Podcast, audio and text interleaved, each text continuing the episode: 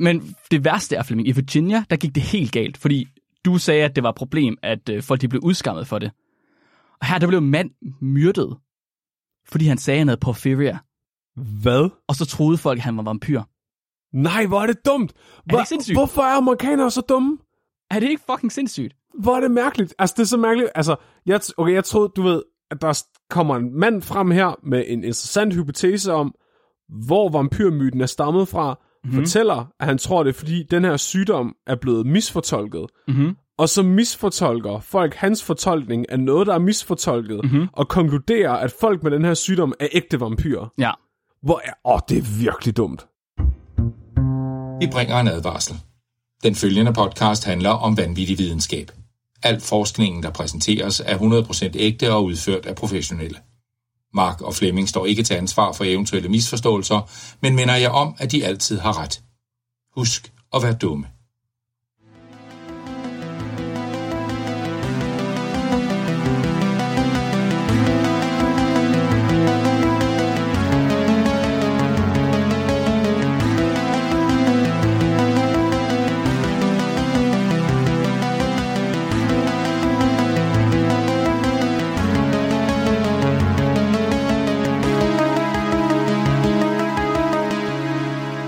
Hej og velkommen til Videnskabeligt Udfordret. Jeg er Grev Flemula.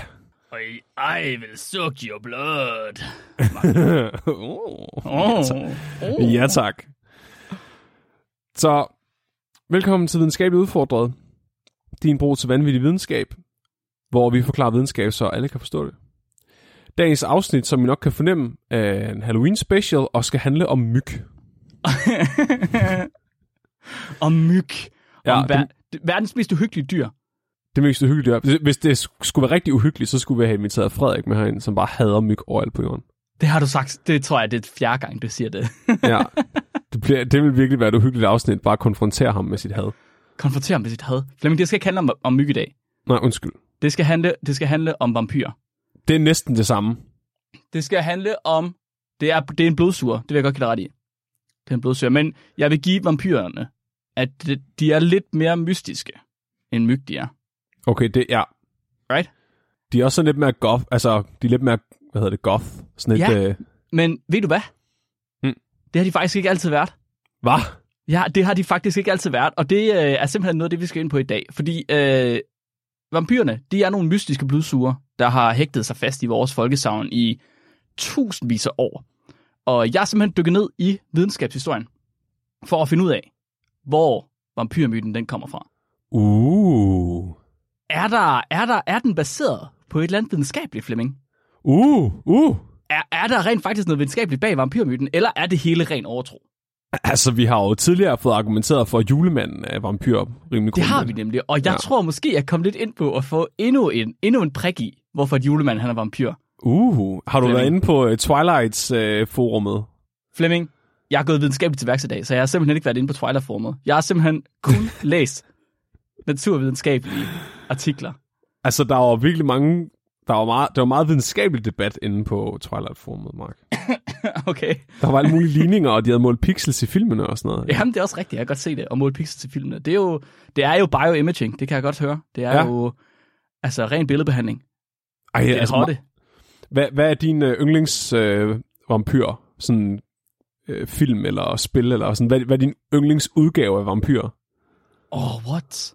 Jeg har... Hmm, det er svært. Jeg, kan, jeg tror, jeg synes, øh, jeg synes, den der goth-udgave, den der med de høje, slanke, flotte mennesker, den er sgu... Øh, nej, den, den, er, den er forsøgt. Nå, Jeg kan, jeg kan bedre lide de der, hvor de er monstre, altså hvor de virkelig er ligesom, som strigager fra øh, Østeuropa. Uh. uh. I The Witcher, for eksempel. Ja, ja, eller øhm, ah, der er også, øh, hvad hedder han? Guillermo del Toro, der har lavet uh, The Strain, Ja, den, hvor det er, hvor det er, hvor det er sådan nogle strigøje vampyrer, sådan nogle rigtig klamme, mindless zombie-agtige nogen, mm-hmm. og så er den blandet med, øhm, med den der slither, hvor det er sådan nogle orme, der inficerer folk og gør dem til øh, vampyrer. Åh, oh, det lyder fucking mærkeligt. Men altså, den fedeste, den fedeste, det er 30 Days of Night. Kæft, mand, hvis I ikke har set den. Den er virkelig. Den er, det er en Halloween øh, anbefaling herfra. Det er nok Den har, den jeg fedeste. den har jeg aldrig set. 30 Days of Night. Ja, det er den fedeste vampyrfilm, der nogensinde er lavet. Den er virkelig Sådan. creepy.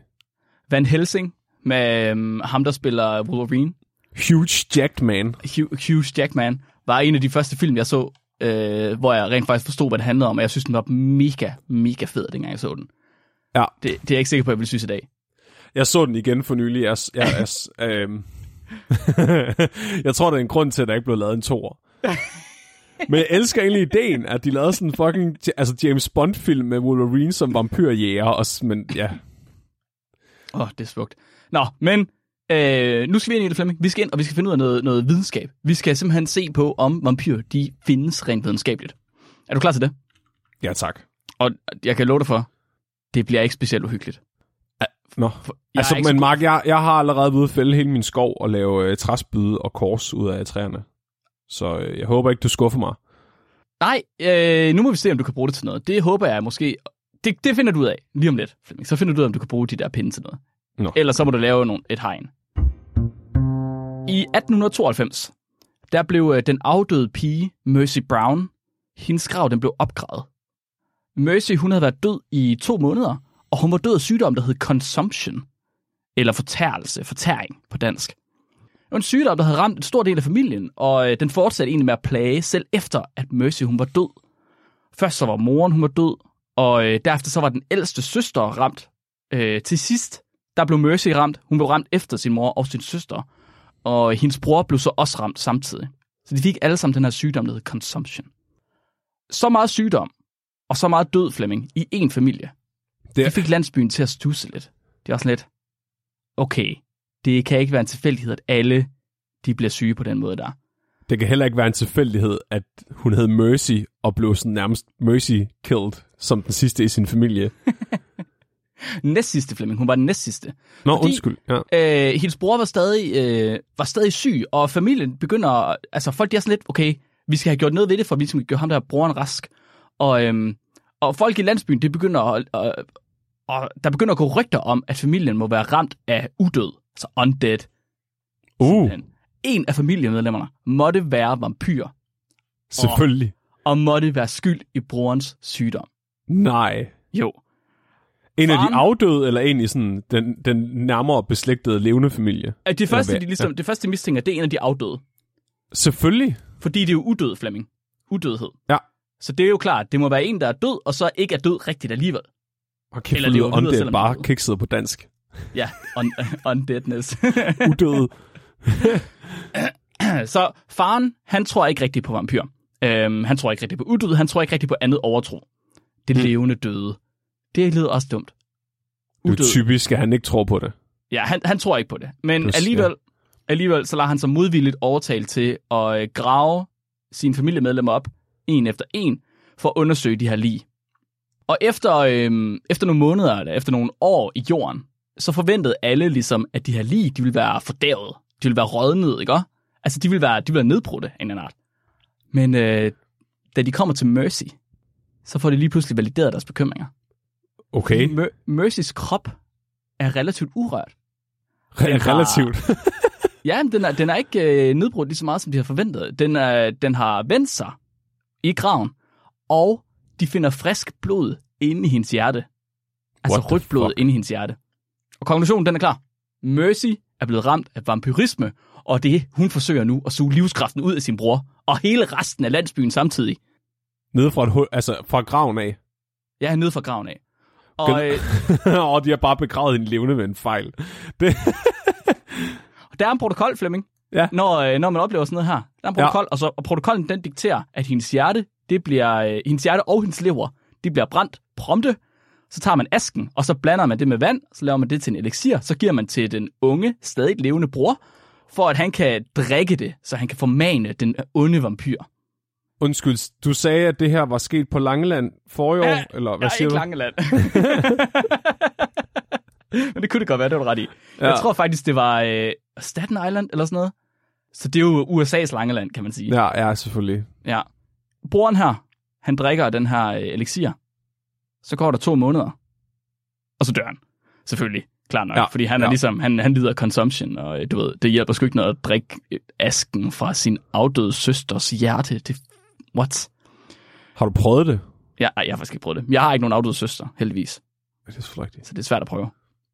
Vampyrer har været en del af menneskelig øh, folketro i tusind. i mange, mange forskellige afskygninger. Og næsten alle folkeslag i hele verden har haft en eller anden form for mytisk væsen, der drak blod fra mennesker, og på den måde kunne sammenlignes med vampyr. Mm. Mercy Browns historie er øh, en af de, hvad skal man sige, seneste vampyrhistorier sådan, øh, fra vores folketro. Men man ved faktisk, altså det, det er noget, man ved er sket, at folk de har troet på det her. Men på det tidspunkt, der kaldte man dem ikke vampyr. Så i Europa, der har myten ændret sig en del. Vampyrer, de er gået fra faktisk at være oppustet og fordærvet, ligesom de var øh, ved Mercy Brown, til at blive de her blege, smalle væsener, der blev øh, populære i Europa, specielt med, med Dracula-bogen fra 1897. Den tidlige type europæisk vampyr, den synes jeg er en smule interessant. Fordi en af de ting, man tit spørger sig om med de her myter her, det er, hvordan de opstod. Right? Hvordan Mhm. mm-hmm. kommer folk frem til at finde på det her? Hvor kommer det fra? Og øh, med de her tidlige fordærvede zombieagtige vampyrer, der er der faktisk rigtig mange hypoteser, der baserer sig på, at folk de måske bare har misforstået helt naturlige ting. Ja, Okay. Og, så, og at de så har lavet forkerte sammenhæng, årsag, altså øh, causation, øh, hvad hedder det? Oh, Correlation. For, for det er aldrig sket i uh, menneskets historie før. Nej, præcis, men, men, og det, men det er jo lige præcis det. Fordi når folk de nu rent faktisk har gjort det, så tænker ja. man jo, at det kunne være, at de har gjort det igen her. At de bare har misforstået det. Og derved har troet, at folk de var vampyrer. det er Henning, der ligger derovre død i hjørnet, ikke sådan? Fanden. Han begynder at skulle blive lidt grøn og oppustet efterhånden. Han lugter jo næsten værre, end han gjorde, da han var levende. Ja. han, han må krave det med at være vampyr. Det er den eneste forklaring. Flemming. Flemming. Ja. Flemming. ja. Det er det, de har gjort. Nej. Jo, det er det, folk de har gjort. Hvad? Så i Europa, der blev ordet vampyr, det blev populariseret i forbindelse med vampyrepidemierne. Der har simpelthen været vampyrepidemier Hvad? i slutningen af 1800-tallet. Det er faktisk fra, fra slutningen af 1700-tallet og så til slutningen af 1800-tallet, at det her det fungerede, cirka, øh, har fundet sted. Cirka 100 år. Mhm. Mm-hmm. Og Mercy Browns historie, den var en del af de her vampyrepidemier. Og det kom, det kom i kølvandet på en syndflod af rapporter fra Østeuropa om levende døde. Man måtte spide med, med træspyd for at undgå, at de vandrede rundt og sugede livskraften ud af alle, de kunne komme til. What? Mm-hmm. Åh, prøv at tænke på, hvis det havde været i dag, at det havde været i nyhederne, ikke? Altså, Ja. Tænk, hvis, prøv, at tænke, hvis du har hørt, hvis der, du var slået op på TV2, og så er der en anden, der siger, ja, det, over i, over i uh, Polen, der var de sgu nødt til at øh, stikke deres støde med træpinden, fordi de går sgu rundt over det hele. De kan ikke holde den nede i jorden. det, det, jeg elsker det præmissen for, hvorfor de skal stikkes der. De går bare over det hele, det er pisseirriterende. Der er bare ikke plads på fortorvet, altså alle de lige over det hele, det er, det er fucking irriterende. Så folk fra Vesteuropa, de kiggede over mod Østeuropa og hørte om de her vampyrer her, og så kiggede de tilbage til deres, til deres eget hjemsted, og så så de, du ved, nogenlunde de samme ting. I hvert fald noget, de godt kunne... Jamen, det kunne godt være, at det var cirka det omkring. Det er noget med, at ting, folk de bevæger sig ned i graven, og de siger lyde og sådan noget, ikke? Og så så det jo ud til, at det passede faktisk øh, med nogle ret specifikke sygdomsudbrud. Folk de virkede til at blive syge en efter en, og dø lige så stille, efter at en vampyr var død. Okay. Så det virkede til, at, at der, der kom altid flere dødsfald lige efter hinanden, efter den første var død. Og så suger den døde vampyr livet ud af de andre, og der dræber dem på den Præcis, Flemming, fordi den, den vampyren suger livskraften ud af offrene, simpelthen for at selv at kunne få livskraft nede i graven. måde. Oh, tror du, corona, ikke? Mm-hmm. Tror du, det var en vampyrflagermus, der er døde, og så nu suger den bare livskraften ud af os alle sammen, igen, og så tror folk, det er coronavirus, men i virkeligheden er det vampyrflagermusen, der... Måske, måske er det faktisk en anden sygdom. Det kommer jeg til ja. dem lidt, Flemming. Nå, Og fordi det virker også til, at de her levende ofre her, de virker til at blive fortæret af den her sygdom her. De virker til at blive fortæret af vampyrerne, fordi den sygdom, de får, det er jo, det er jo den, der hedder consumption, som betyder fortæring, altså at æde en person op. Fordi langsomt, så er de blevet drænet for livskraft, og de er blevet tynde, og de er blevet blege, og de er blevet svage. Og til sidst så blev de så svage, at den her sygdom her, de døde af det, simpelthen. Mm. Og angiveligt, så skulle de her vampyrer her, de skulle altså have brugt den her livskraft til at holde deres egen krop i en levende tilstand. Oh. Alt det her, det er sammenhængen, der har været rundt omkring i Europa, som har ligesom, hvad skal man sige, svævet rundt omkring vampyrtermet. Der har været consumption på samme tid. Der har været de her vampyrepidemier på samme tid. Folk har stukket spid, øh, eller spyd ned i grave for at holde folk nede. Så der er en del akademikere, der har kigget på alle de her, alle det her evidens her. Og så har, de, så har de kigget på det, så er vi sådan lidt, okay, vampyrer er, er tydeligvis ikke, ikke ægte. Det, det er en myte, men hvor kommer myten fra? Måske kommer den fra noget af alt det her evidens her. Øh, og det er faktisk, det er faktisk så voldsomt, at det, det næsten er blevet, at det næsten gået over og blevet et religiøst forsøg på at forklare vampyrisme. At vampyrer kan ikke findes i virkeligheden, så vi er nødt til at finde en måde at bortforklare det på, så nu skal vi finde evidens for at bortforklare det. Så der er faktisk rigtig, rigtig, rigtig mange forskellige hypoteser om, hvad vampyrisme det er og har været. Så den første person, jeg har fundet her, han hedder Paul, Bar- Paul Barber, øh, og han har prøvet at forsøge, at, forsøge at øh, forklare de mere originale vampyrer. Dem, der er ligesom bare sådan oppustede og fordærede. Dem, der var sådan mere levende døde end de andre, eller mm. døde levende døde, zombieagtige. Han kiggede nemlig på to forskellige ting. Så i, i 1882, der øh, arbejdede Robert Koch på sit største, og det er en af vores øh, store, store forbilleder. Øh, en, gut, en mikrobiolog, der simpelthen fandt ud af, at consumption blev forårsaget af en bakterie, der hedder tuberkulose. Åh, oh, okay. På den... Uh, nu falder femøren. Ja. Ja. Så øh, Robert Koch, han påviser, at consumption det bliver forårsaget af en bakterie, der hedder tuberkulose, og det er en sygdom, der kan ligge dvale i patienter i årvis, før den går i udbrud. Og herefter så kan det gå årvis, før man dør af den. Altså, den laver den... Øh, skal vi lige hurtigt rise op, hvad, hvad den gør? Ja, det må du gerne. Øh, så det er en bakterie, som oftest øh, bosætter sig i ens øh, luftveje, altså i lungerne primært, hvor den øh, simpelthen sætter sig og begynder at gro og lave sådan noget arvæv, sådan nogle store klumper af arvæv, øh, som dræner din krop for energi selvfølgelig, fordi dit immunforsvar kæmper mod dem, men også fordi, altså, så mister du langsomt evnen til at trække vejret, fordi de der klumper bliver større og større. Det er også nogle store, jeg tror de hedder granoler eller sådan noget. Tuberkler de, hedder de faktisk. Tuberkler, det det, ja. ja. Og, og øhm, måden man behandlede det på, øh, den første behandlingsmetode, der faktisk kom til det her, det var, at øh, folk de kom ind, og så fik de lige punkteret lungen, og så øh, pustede man dem op igen bagefter, for simpelthen at få lungen til at kollapse rundt om øh, tuberklen, og, og øh, derved presse den sammen, så den groede langsommere.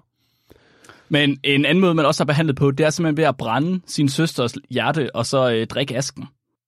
Det, og det kan vi heller ikke udelukke ikke har været en effektiv behandlingsmetode. Altså, de skulle nok have inhaleret asken faktisk. Det er det, der var fejlen. De skulle lige have taget, ved, han skulle have taget sådan ja. en bane, ikke? Mm. så. Det er fordi, det skal direkte op i hjernen, det er der problemet. Og ned, ja, og ned i lungerne, ikke? Altså til der, hvor tubakken oh, ja. er. Åh oh, ja, det er rigtigt. Ned i lungerne. Det, er en god, det, ja, det, det ja. giver mere mening, Flemming. Ja, Men det er fuldstændig rigtigt, og det giver jo masser af tid til, at folk de kan nå at blive blege, og de kan nå at blive svage. Og det giver også masser af tid til, at alle vampyrhjernen de kan nå at blive bekymrede, når de ser en bleg og en svag person. Og så begynder de at grave lige op for at finde den her originale vampyr første bevismateriale for, hvad det originale vampyr det er, det er tuberkulose. Så det skyldes muligvis tuberkulose i forhold til ham her, Paul Barber.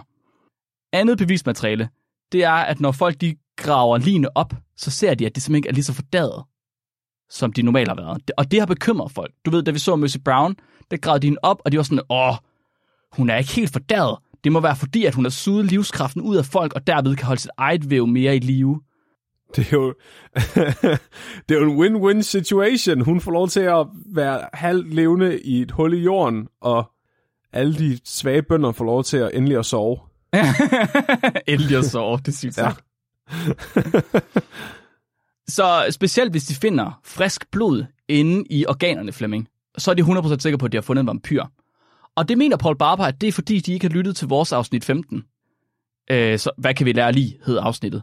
Og øh, derfor så var de ikke klar over, hvad det var, de skulle kigge på, når det var, de undersøgte et liv, et, et lig for normal fordævelse. Fordi Mercy, for eksempel, var blevet begravet i en krypt.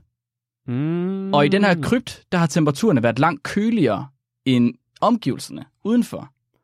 Så hun har faktisk været konserveret mod nedbrydelse af bakterier, sådan at hun ikke er gået i fordav, som hvis hun lå ude på landevejen, eller hvis hun da lå nede i jorden. Ja, jeg tænker også, at, at færre forskellige arter af bakterier har haft adgang til hende, når hun ligger i, en, i, i sådan en, en stenkiste, frem for at være begravet i jorden. Præcis. Så. Præcis. Så de har tænkt, hun har suget livskraften ud af nogen, og derfor må hun være en vampyr. Paul Barber, han tænker, ah, hun er ikke en vampyr, hun er bare blevet kommet i køleskab. Bum. Bum. Den sidste ting, de taler om, det er, at øh, Line har en tendens til at vende sig i graven. Øh, det er også derfor, de, at man har, har det her stik spyd, eller stik en øh, træpæl i vampyr. Det er for at holde dem fast i graven, simpelthen. Det er der, det kommer fra. Det er der, det kommer fra, ja. Ej, hvor sygt og spændende. Og jeg ved ikke, om du kan huske fra vores lige-afsnit, Flemming, men øh, det er faktisk en ret almindelig ting, lige de gør, at de simpelthen bevæger sig, efter de er døde. Også øh, så lang tid efter. Jeg troede bare, man havde naver, du ved. Nej, nej, nej. Kan du, vi havde et studie med, der viste øh, en arm over 6 måneder, der kunne bøje sig 90 grader. Oh, det Og det var kun på, mærkeligt. grund- det var ren, på grund af ren indtørring af væv, simpelthen, fordi vandet det forsvandt fra kroppen. Åh, Men- Og hvis du så har fordævelse samtidig, så bevæger alting sig meget mere, så det er ret sandsynligt for lige, at det vender sig om. Så de her mennesker, de har, de, de har kigget på en helt almindelig ting. De har set et lig, der har drejet sig, et lig, der har været mindre fordaget end normalt, og øh, hvad var den sidste ting? Nå ja, så har de set øh, folk, der var blevet syge langsomt og langsomt og langsomt, havde set ud, som om de havde fået livskraften trukket ud af sig. Og så havde de været med det samme sådan, det er vampyrer. Men i virkeligheden, så er det en blanding af tuberkulose og helt almindelig forrådnelse, Flemming. hvor er det smukt. Så nedbrydning af kroppen, efter at de var døde, det var en af de største grunde til, at folk de blev kategoriseret som vampyrer. Fordi at de simpelthen har kigget på, om de er nedbrudt eller ej, altså gået i stykker eller ej. Og det er faktisk lidt dumt, fordi uanset om du var oppustet, når du var død, eller om du var sådan perfekt konserveret, så, så var det tegn på, at du må være en vampyr. Så ved, det er ligesom det der med at kaste, øh, kaste folk ud fra, kaste, hvad hedder det, og binde, hekse, binde hekses arme og ben på ryggen, og så kaste dem ud i en sø. Og hvis de flyder, så er de en heks. Ja, hvis de drukner, var de ikke en heks. Ja, Win-win. præcis. Fordi det er sådan lidt win-win, ikke også for dem her. Så det, uanset hvad der sker med dig, så er det et tegn på, at du er vampyr. Hvis du var ko- perfekt konserveret, så må du være immun over for dødens indgreb. Men hvis du er oppustet, så kunne du faktisk se mere frisk ud, end du havde gjort, mens du var i live. Fordi du havde, havde, øh, fordi du havde hvad det, lidt af tuberkulose jo. Så du har gået og set bleg ud i overvis, og så dør du, og så lige pludselig så begynder du at blive oppustet på grund af alle bakterierne, og du bliver rødlig og grønlig. Og det er sådan, jeg har aldrig set så mange farver, de kender. Du må være vampyr. Du ser helt velernæret ud med den flotte mave der. Præcis. Ej, hvor er det fucked up. Ej, hvor er det fucked up. Jeg elsker bare sådan, at... Ja. Ej, jo, det, ja, det er virkelig smukt. Altså, man ved bare, at ens liv er lort, når man ser pænere ud, når man altså, er et oppustet rådent lige, end da man var levende. Ja, ja, ja, præcis. Altså, så har man bare haft gode vilkår at leve under. Så det er faktisk ikke det eneste, der sker, når det er, du dør. Og vi har jo lidt haft om nedbrydning af lig, men øh, der sker andre ting også, som jeg faktisk ikke har talt om. Fordi når kroppen den begynder at blive nedbrudt, så kommer der andre vampyragtige egenskaber til syne. Øh, så for eksempel så trækker gummerne sig jo tilbage, fordi øh, hvad hedder det, vævet det tør ind. Og de får hjørnetænderne til at ligne hugtænder. Bum, Flemming, det er der hugtænderne kommer fra. Mm. øh, sygdomme som tuberkulose og lungepest, altså pest simpelthen, det nedbryder også lungevævet. Og det skulle angiveligt få blodet til at opstå omkring læberne. Uh. Så Paul Barber, han mener simpelthen, at alle de her ting her, det har været med til at skabe vampyr-myten. Øh, Men man er ikke, det er ikke alle, der er enige i, at det er det eneste, der sker. Fordi myten skifter jo på et tidspunkt. Og på et tidspunkt, så skifter vampyrerne udseende. Og så går de fra at være de her oppustede øh, og fordærede, øh, udøde ting, til ligesom at blive de her øh, vampyrer, vi kender i dag.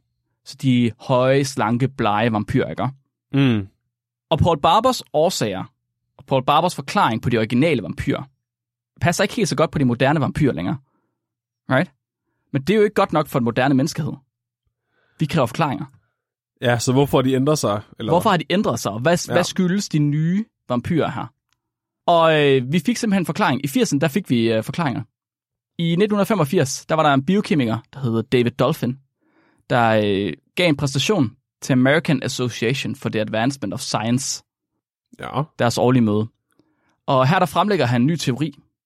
Han mener i virkeligheden, at vampyrisme skyldes en genetisk blodsygdom, som han selvfølgelig var ekspert i. En blodsygdom, der hedder porphyria.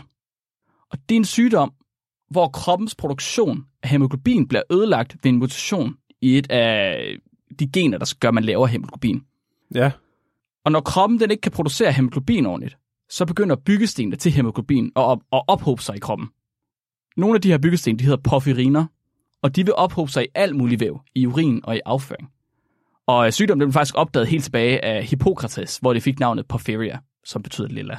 Og det gør mm. det, fordi det, det fik det navn, fordi patientens urin den bliver lilla, hvis den får lov til at stå i sollys. What? Ja.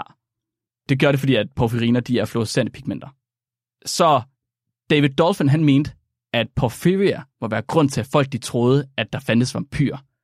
Fordi når du har porphyria, så bliver du bleg.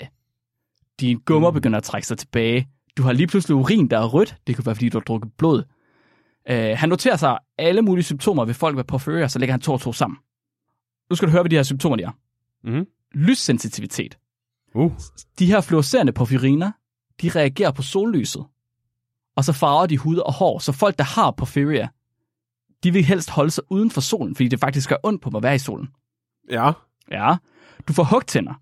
Hvis du har gentagende sygdomsforløb med porphyria, så trækker dine gummer sig tilbage, og ligesom på lige, så får det hjørnetænder til at ligne hugtænder, Flemming. Men er det, er det en medfødt genetisk sygdom? Ja. Okay. Det er det simpelthen. Så du har det helt fra barnsben af. Og Ja. ja. det betyder jo faktisk, at du kan lave nye vampyrer, kan man sige. Ved at, ved at formere sig. Ja, ved at få mere sig. Altså ikke bare ved at folk. Ikke folk. Øh, et af symptomerne er også, ifølge David Dolphin, bloddruk. Porphyria-patienters urin, det skifter farve fra gul til lilla, som vi sagde lige før. Øhm, så derfor så har det jo betydet, det har muligvis betydet, at folk i middelalderen, de har troet, at folk med porphyria, de har drukket blod. Mm. Og der er også nogen, der mener, at folk med porphyria, de rent faktisk har drukket blod, for ligesom at få hemoglobin fra nogle andre, men det synes jeg er en sindssyg øh, hypotese. Men måske, Jeg ved ikke, hvordan det er. De, altså, der, de har jo ikke vidst, det ved jeg ikke, hvad der var galt med dem jo. Flemming, et andet symptom, det er hvidløgs hypersensitivitet. Nej, hvorfor det? Fordi angiveligt, så skulle svovlindholdet i hvidløg, det skulle sætte gang i porphyria-anfald. Nå, Og, og et porphyria-anfald er bare mega smertefuldt. Så folk, der har porphyria, de vil åbenbart helst holde sig væk fra hvidløg. fuck, man. Kan vide, om man så kan slå en virkelig klam prut, og de så får den samme reaktion? Altså, det tænker jeg. Det tænker jeg så, måske, men hvidløg har nok været det, man har haft i nærheden, der var sådan virkelig svovlagtigt, som folk de har Ja. tænkt, åh oh, nej, fuck, væk. Right, Flemming? Så porphyria må jo ligesom være årsagen bag vampyrisme. Kæft, man, det er genialt. Øh, det mente David Dolphin i hvert fald. Og han var ikke stille omkring sin hypotese. Han var både i tv og i radio med sine forklaringer. Han var i New York Times, han var i San Francisco Chronicle, Washington Post og i Newsweek. Øh, og fortalte om den her nye sammenhæng mellem vampyr og porphyria. Problemet var bare, at Dolphin han har trukket sin teori direkte ud af røven. Det kom Nå. ud af ingenting. Det er bare noget, han har fundet på. Det er noget, han har siddet derhjemme og fundet på, og så har han tænkt, det er fandme fedt, det kan jeg godt lige fortælle til en anden konference. Altså, men sygdommen findes. Nej, nej, nej, sygdom findes. Ja. Men at det skulle være en sammenhæng med vampyrer, Ja, Det så var- det er bare en hypotese, han har. øh, ikke engang en hypotese, altså spekulation, lad os kalde det det. Mm. Og det er jo ikke et problem normalt. Problemet det var bare, at samtlige øh, nyhedskanaler, de samlede det op og gik direkte på at sige, det her, det er sammenhæng mellem, hvorfor folk de er vampyrer, og hvorfor folk de har øh, porphyria. Altså det, Okay, det så- er ja. derfor, at folk de har været vampyrer tidligere, det er fordi, de har haft porphyria. Okay, på den måde, ja. Men det var lidt noget lort, fordi det betød, at folk de begyndte at sætte porphyria og vampyrisme sammen.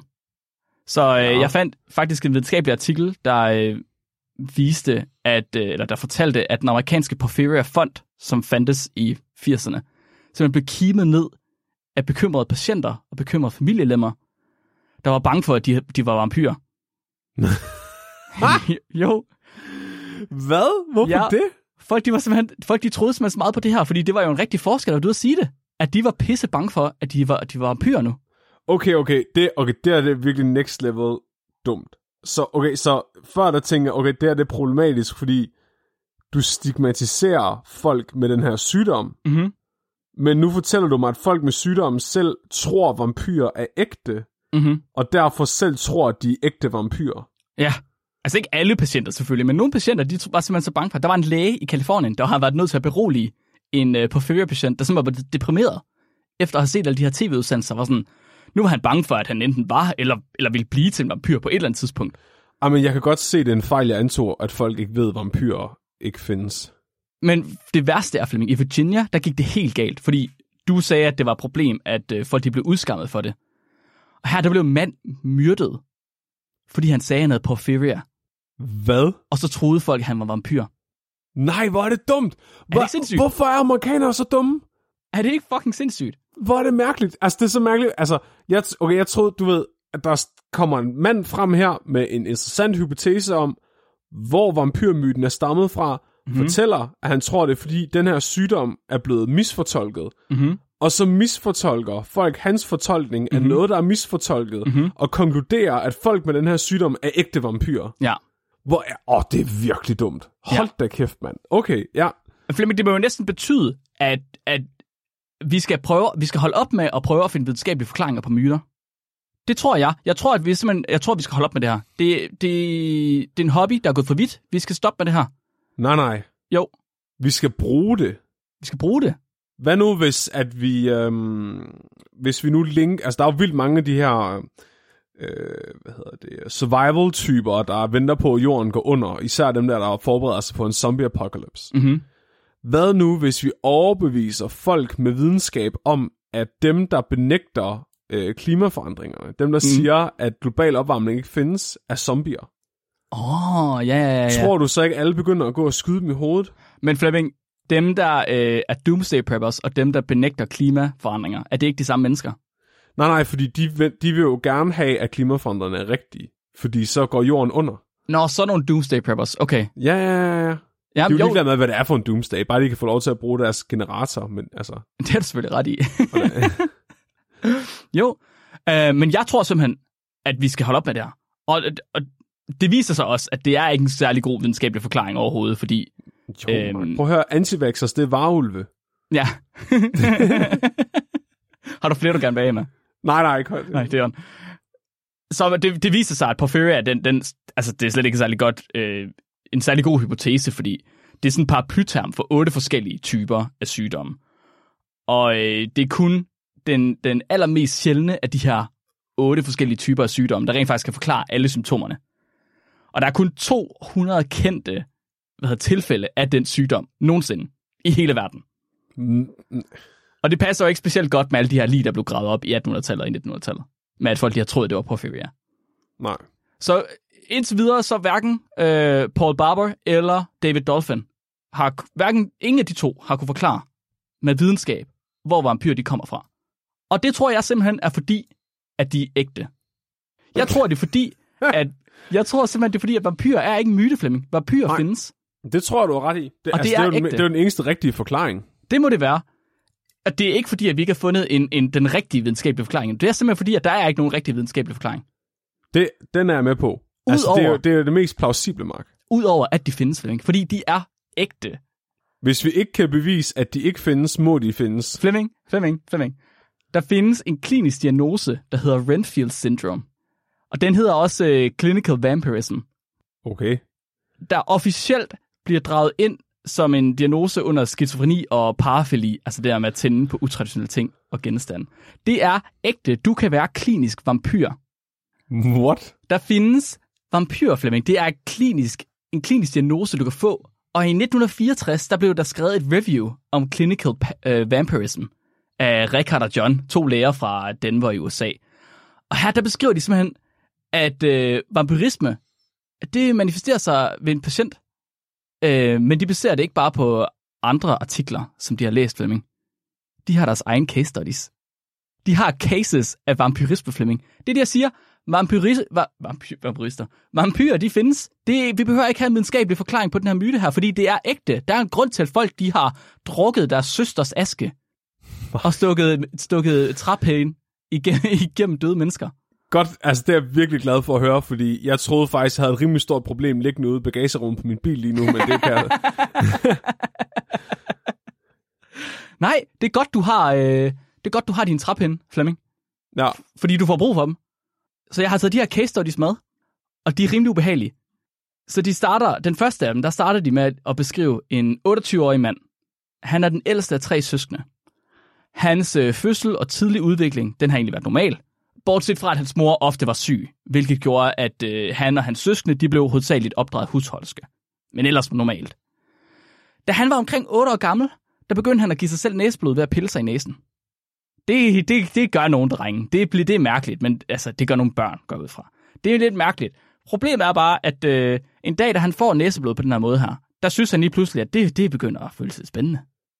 Det, det er da en lille smule ophidsende, det her, Flemming det er derfor, man ikke skal have barnepiger til at opdrage ens børn. Man skal have fjernsynet til at opdrage ens børn. Mm, Flemming, når det der blod, det drypper ned på gulvet, så er det faktisk lidt frægt. Oh haps, haps, haps, haps, haps, haps. Som, øh, som 11-årig, der begynder han at samle på legetøjspistoler. Og da han, er i, da han er 12 år, der kommer han i puberteten, og så bliver han vampyr.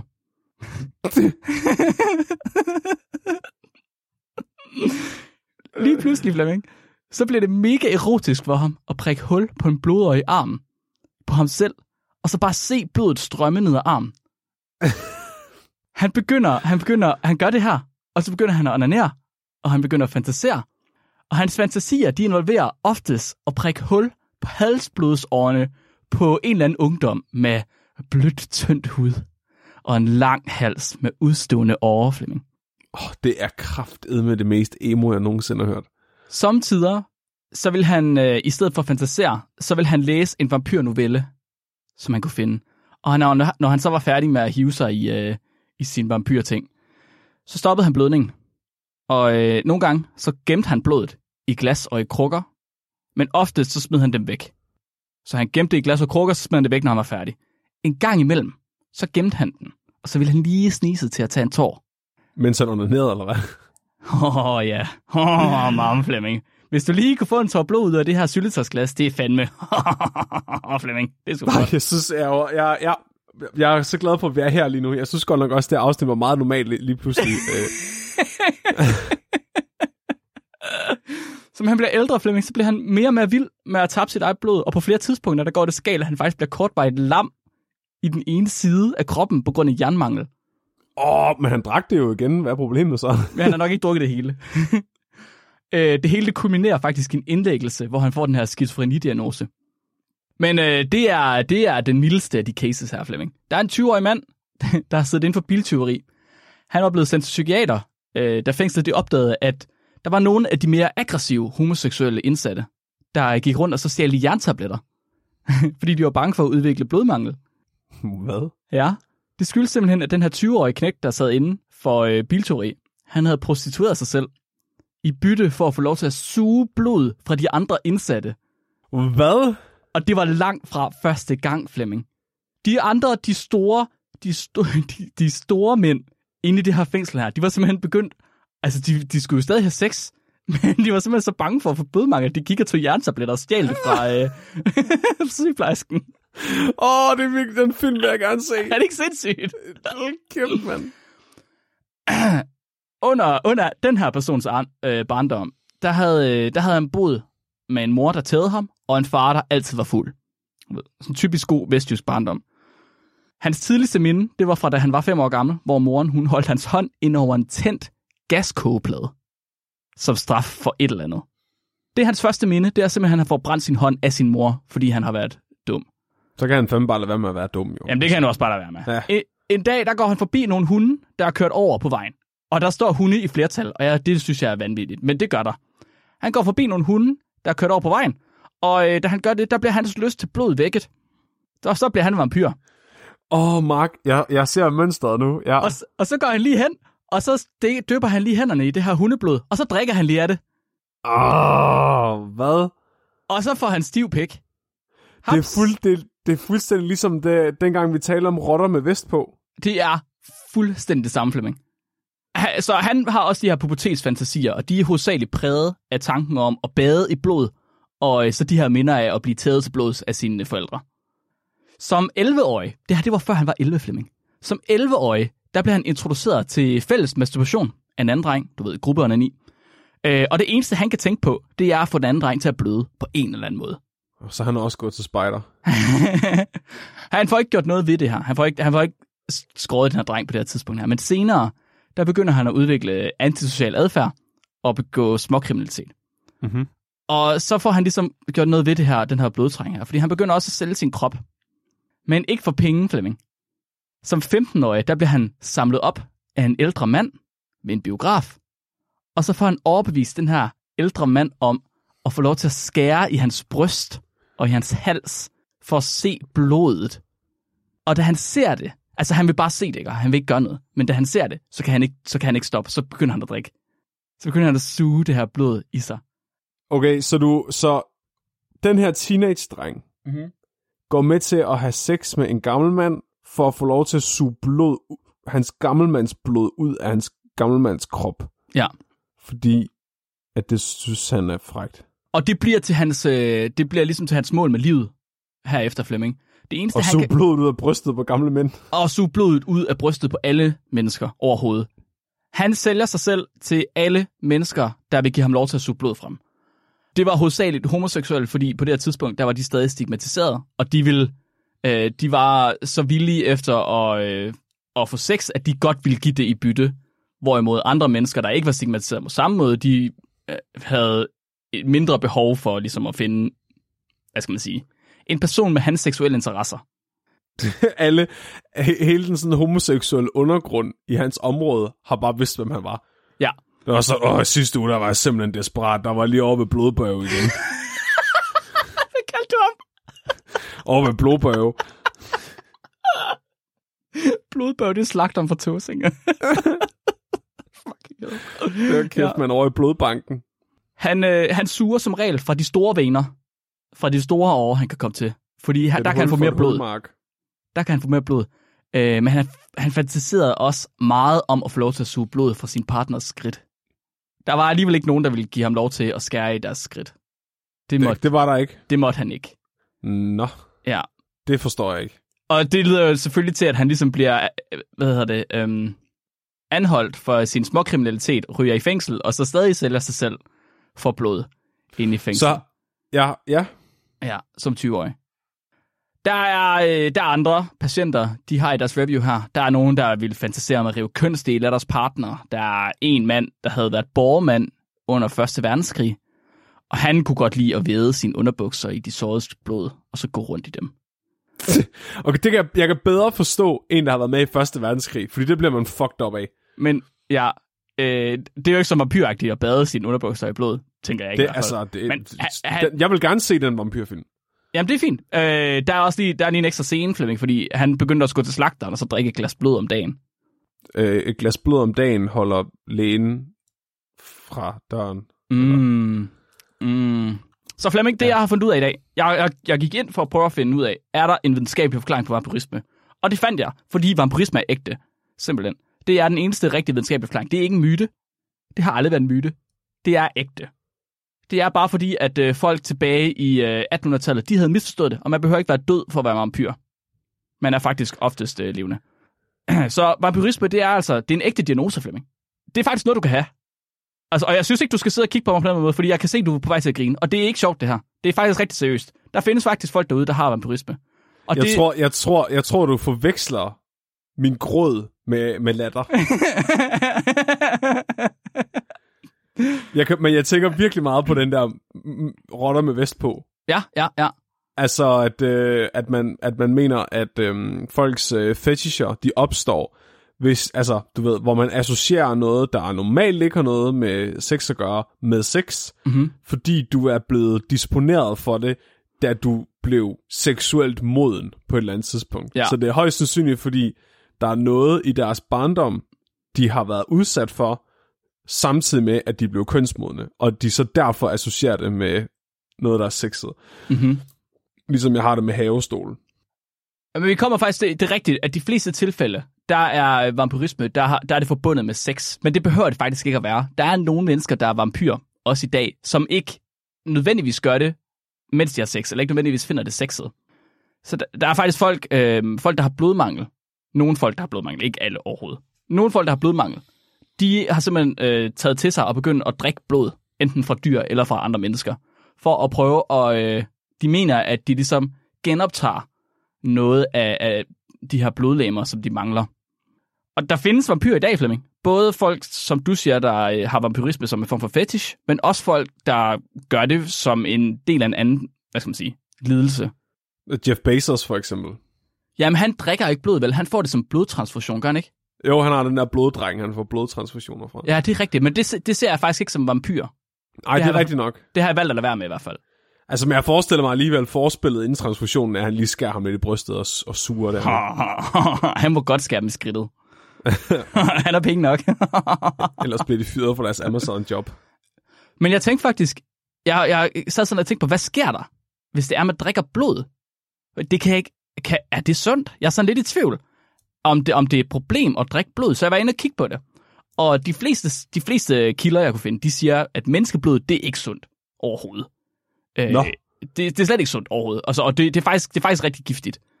Du kan drikke op til omkring et par teskeer. Ikke mere end et par teskeer, Flemming. Og allerede så efter det, der begynder du at ryge i farezonen. For... For- Farezonen, den kommer af, at vores blod det er så jernholdigt, som det er. Simpelthen, der er så meget jern i det. Og vores krop, den kan ikke rigtig komme af med jern, hvis vi har for meget. Så det ophober sig. Så hvis du drikker for meget blod, så får du for meget jern i kroppen, der ophober sig. Og så risikerer du at få hemakromatosis, som simpelthen er, er for meget jern i kroppen. Så bliver man til en jerngolem fra Minecraft. Og bliver man til en jerngolem fra Minecraft, simpelthen. Og ja. øh, altså, det kan, det kan give leverskade og busk, ka, well, skade på bugspytkirtlen. Det kan give gigt. Det kan give hjerteproblemer. Misfarvning af huden. Og værst af alt, Flemming, så kan det give impotens og irregulær menstruation. Det er der ingen, der har lyst til. Jeg hader, når min menstruation bliver irregulær. Ja, ja, det kan jeg faktisk godt forstå. Det siger de fleste steder, men alligevel, så er der nogle vampyrer, der drikker blod som en form for medicament. Dem, jeg snakker om før. Folk med tyndt blod. Folk med blodmangel. Og de, de drikker blod, fordi de føler, at det ligesom, det vedligeholder deres energiniveauer. At de får det tilbage. Hmm. Og der er faktisk ikke nogen af de her, der, find, der er tusindvis af vampyrer i USA og i resten af verden, Flemming. Og der er ikke nogen af dem, der nogensinde har rapporteret sådan ubehag ved indtagelsen af blod. Okay. Og det er så folk, der har de her sygdomme, der gør, de har jernmangel. Øh, ikke alle sammen. Der er også nogen, som har det som et fetish, i stedet for at gøre det som en del af deres seksuelle ritualer. Okay. Simpelthen. Så der er jo de der, hvad skal man sige, næsten kult, kulter i USA, Ja. hvor, de, hvor de ligesom Ja. ja. drikker hinandens blod for sjov. Det er dem, der har set for meget Twilight. Ja, præcis. Dem, der har set for meget Twilight, lige præcis. Ja, de vil gerne glitre. Det, så det jeg, tænker, det, jeg tænker måske, at teoretisk set kan det godt være, at det er et problem at drikke blod. Øhm, men det er ikke sikkert, det er det praktisk set. Det kan godt være, at man bare skider det meste af det der jern ud. Og det leder Det- mig faktisk til... Tror øh, du, tror du Nikolaj, han er low-key vampyr? At det er derfor, han skider... Altså, han, den ene gang om måneden, han går på toilet, der laver han bare sådan en jernbar. Åh, oh, what? Tror du, man kan få ham til at smide et eller andet ud af den? Det bliver vi nødt til at finde ud af. Vi bliver nødt til at have nogle prøver fra ham. Jeg må lige gå ned i buret og tage skrabet fra aviserne der, og så øh, se, om vi kan lave et en økse ud af det, eller sådan noget. Du ved, der er det der øh, spørgsmål på nettet, hvor man er sådan lidt, hvor meget blod, hvor mange fjender skal jeg slå ihjel for at kunne lave et svær ud af deres blod? Mm. Hvor, man, hvor der var en, der fandt ud af, at det er faktisk kun 400 fjender eller sådan noget. Så har du jern nok. Kun 400. Øh, 400 mænd, tror jeg det var. Ja, så, ja havde, okay. Ja. så, så havde du blod nok til at kunne trække jernet ud af det, til rent faktisk kunne lave et ordentligt svær. Og hvis du så lavede det ud af, af stål eller sådan noget, så var det endnu færre.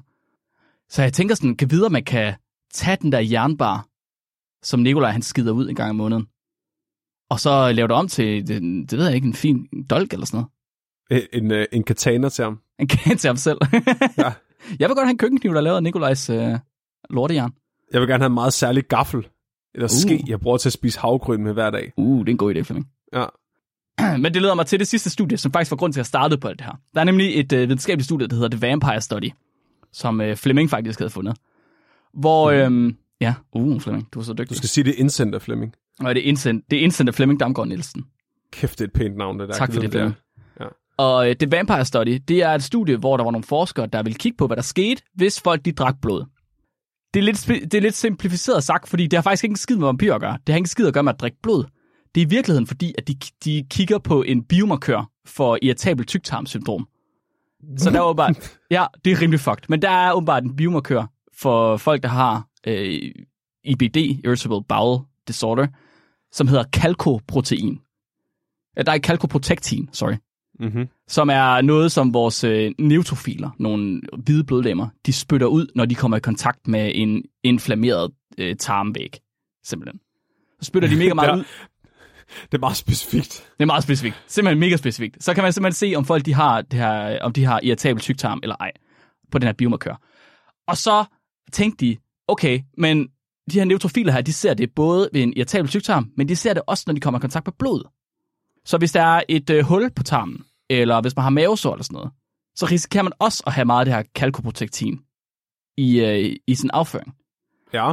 Så øhm, de ville gerne se, hvor meget blod der egentlig skulle til, for at det var, at man kunne måle, øh, altså for at se, om man kunne få en falsk positiv på øh, irritabel tyktarm. Så de to, øh, de to, ja, Du, hvor meget blod skal man drikke, før at man fejlagtigt kan blive diagnostiseret med inflammeret tyktarm? Ja, altså de, for, for, for dem var det ikke så vigtigt, om man drak det jo. At det gjorde de så her, fordi det var det nemmeste. For dem, der var, der var det ligesom, øh, der tænkte de på et mavesår i stedet for. Hvis nu du var blevet, hvad skal man sige, skudt eller sådan noget.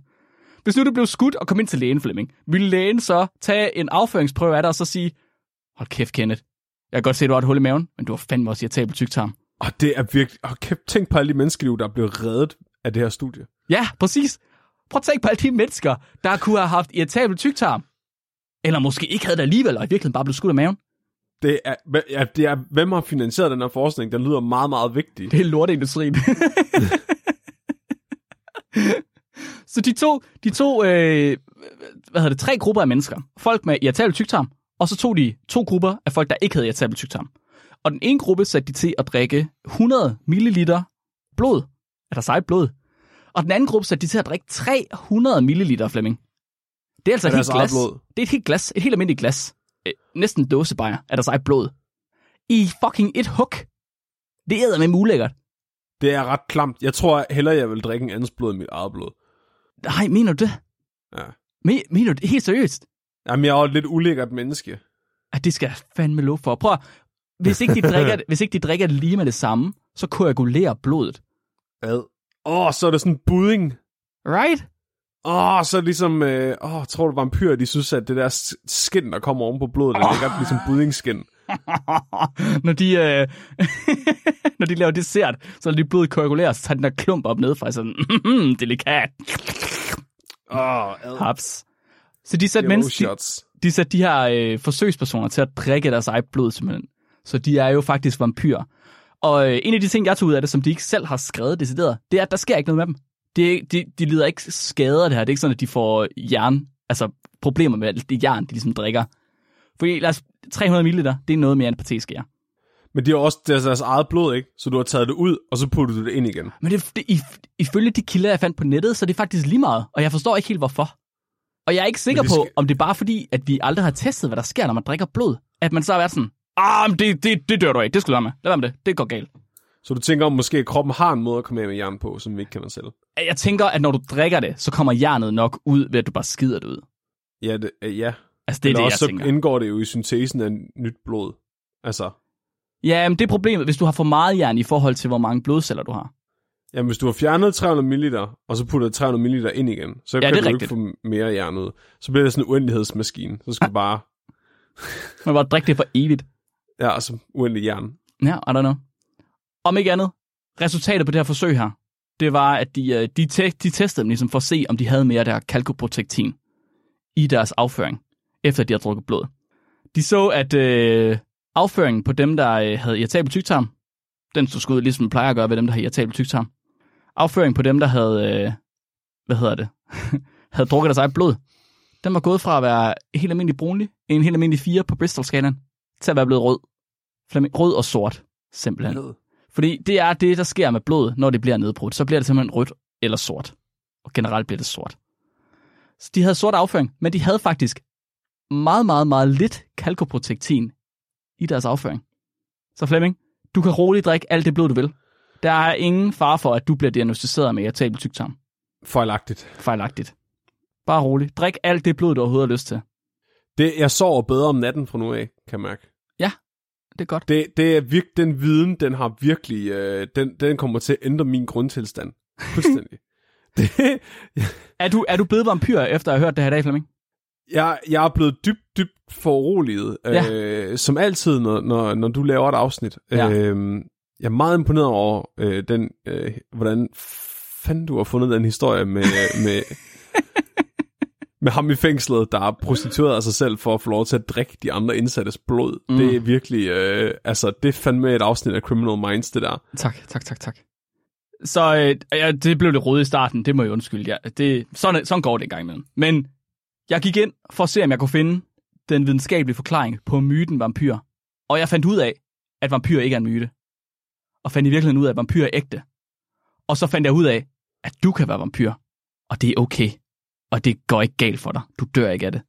Så længe du kan klare at prostituere dig selv lidt. Og så længe de, det er okay med dig, at din afføring bliver sort. Så enten, øh, enten skal du prostituere dig selv, eller også skal du drikke dit eget blod. Ja.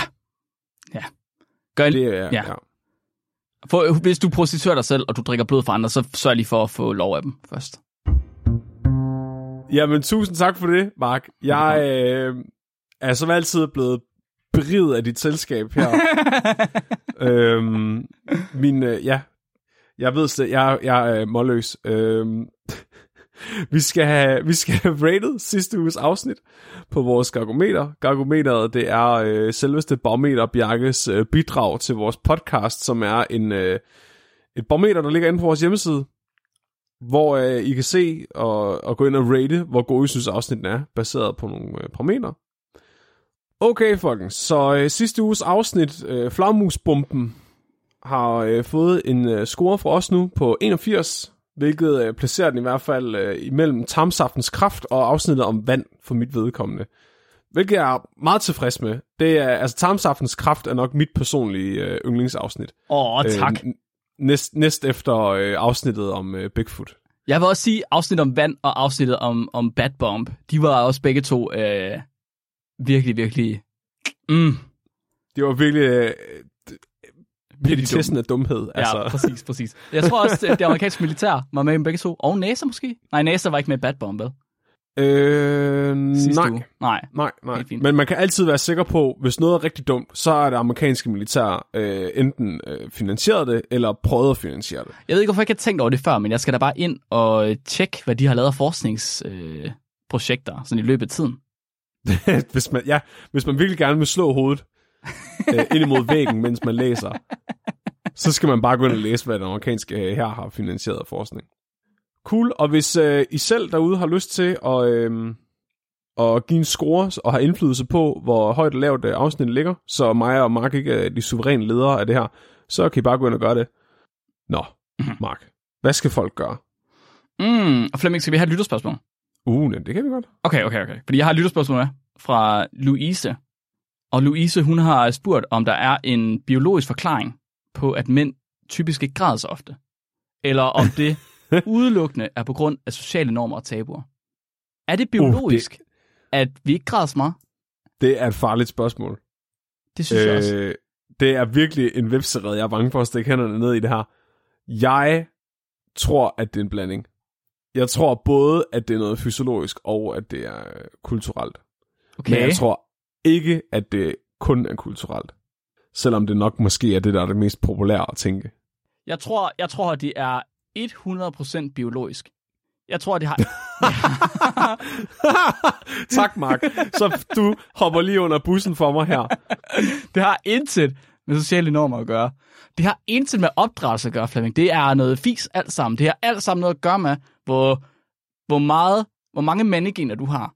Og alle ved, at der er en vis mængde mandegener, og så kan du have plus minus 1, 2, 3, 4 stykker. Og jo færre du har, jo, jo mere græder du. Nej, hvad? hvad? Des flere mandegener du har, des mere grader, fordi det er maskulin, der græder. Wow, okay, ja, men du sagde lige, at mænd græder mindre end kvinder. Gør jeg det? Nå, det er rigtigt. Nej, nej, det sagde jeg ikke. Det har jeg aldrig sagt. Var det ikke det spørgsmålet gik ud Nej, på? nej, nej, hun spørger bare, om der er en biologisk forklaring på, at mænd typisk ikke græder så ofte. Okay, så, med, så ofte som kvinder. Det står der ikke noget om. Men hvad er det så i relation til? Så kan man jo ikke sige det. Nej, men det er, fordi, ikke sige... det er fordi, at, at øh, kvinder de har flere mandegener. Du hører slet ikke efter, så. Okay, så du, du argumenterer for, at mænd græder mindre end kvinder, fordi kvinder er mere mænd, end mænd er. 100 procent. 100 procent. Jeg prøver at gæ- Jeg forstår ikke, hvordan det giver mening. Kvinder, Jeg troede, du hoppede under bussen for mig her. kvinder er så meget mere mænd, end mænd de er. At det er der ingen tvivl om. De, sådan Det er er det, Flemming. sandt. Det er sandt. Selvom Mænd de går er de- til lægen oftere. Mænd er de mindst mandlige, det mindst mandlige køn af alle køn. Jeg synes, mænd er køn, køn. Jeg synes, mænd er grimme. Ej, altså, jeg... Øhm... Ja, Mark, det, jeg tror bare, vi lader dig give det, give det svar der, og så siger jeg ikke noget.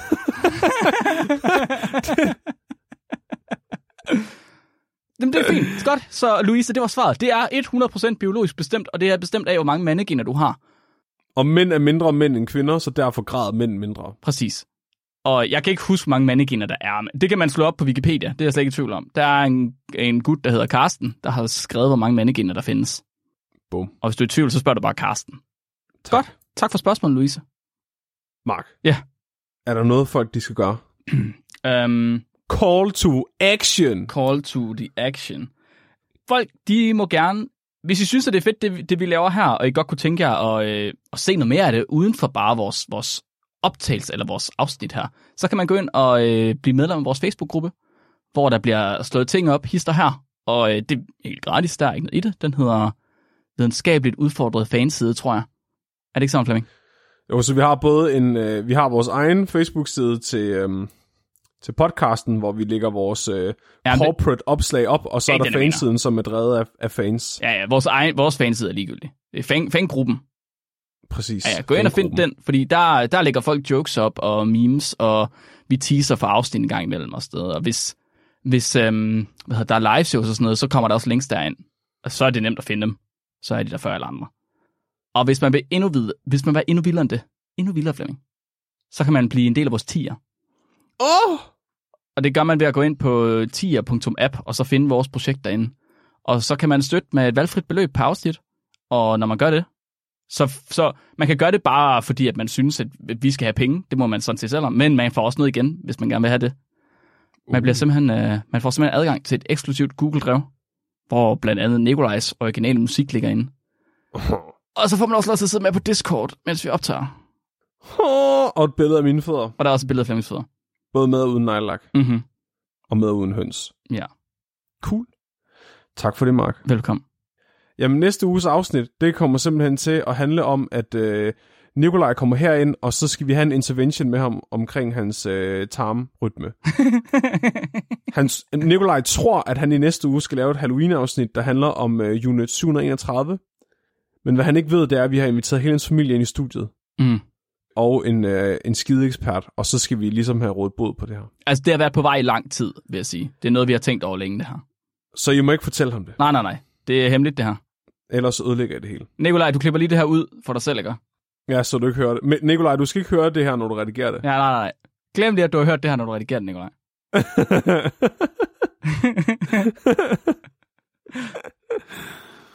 er dagens dyrefakt, at øh, dyret Nikolaj kun øh, går på toilet en gang om året, eller... Så skal vi have to dyrefacts, Flemming, fordi det er ikke den, Nå. jeg har med. Nej. Men vi kan godt tage den der også. Det andet dyrefakt, det er sendt ind af Tilde Hedvang. Og øh, Tilde, hun skriver ind, at øh, rensdyrs ben, de klikker. Og det gør de, fordi at så kan dyrene høre hinanden, når de ikke kan se hinanden. Det er ret sødt. Det er virkelig sødt. Det er, det er faktisk det, det er en videnskabeligt korrekte Rudolf-historie. Uh, Det er ikke næsen, det er benen, der klikker. For helvede, mand. Ja. Det, jeg bliver så klog, Mark. Jamen, det gør du.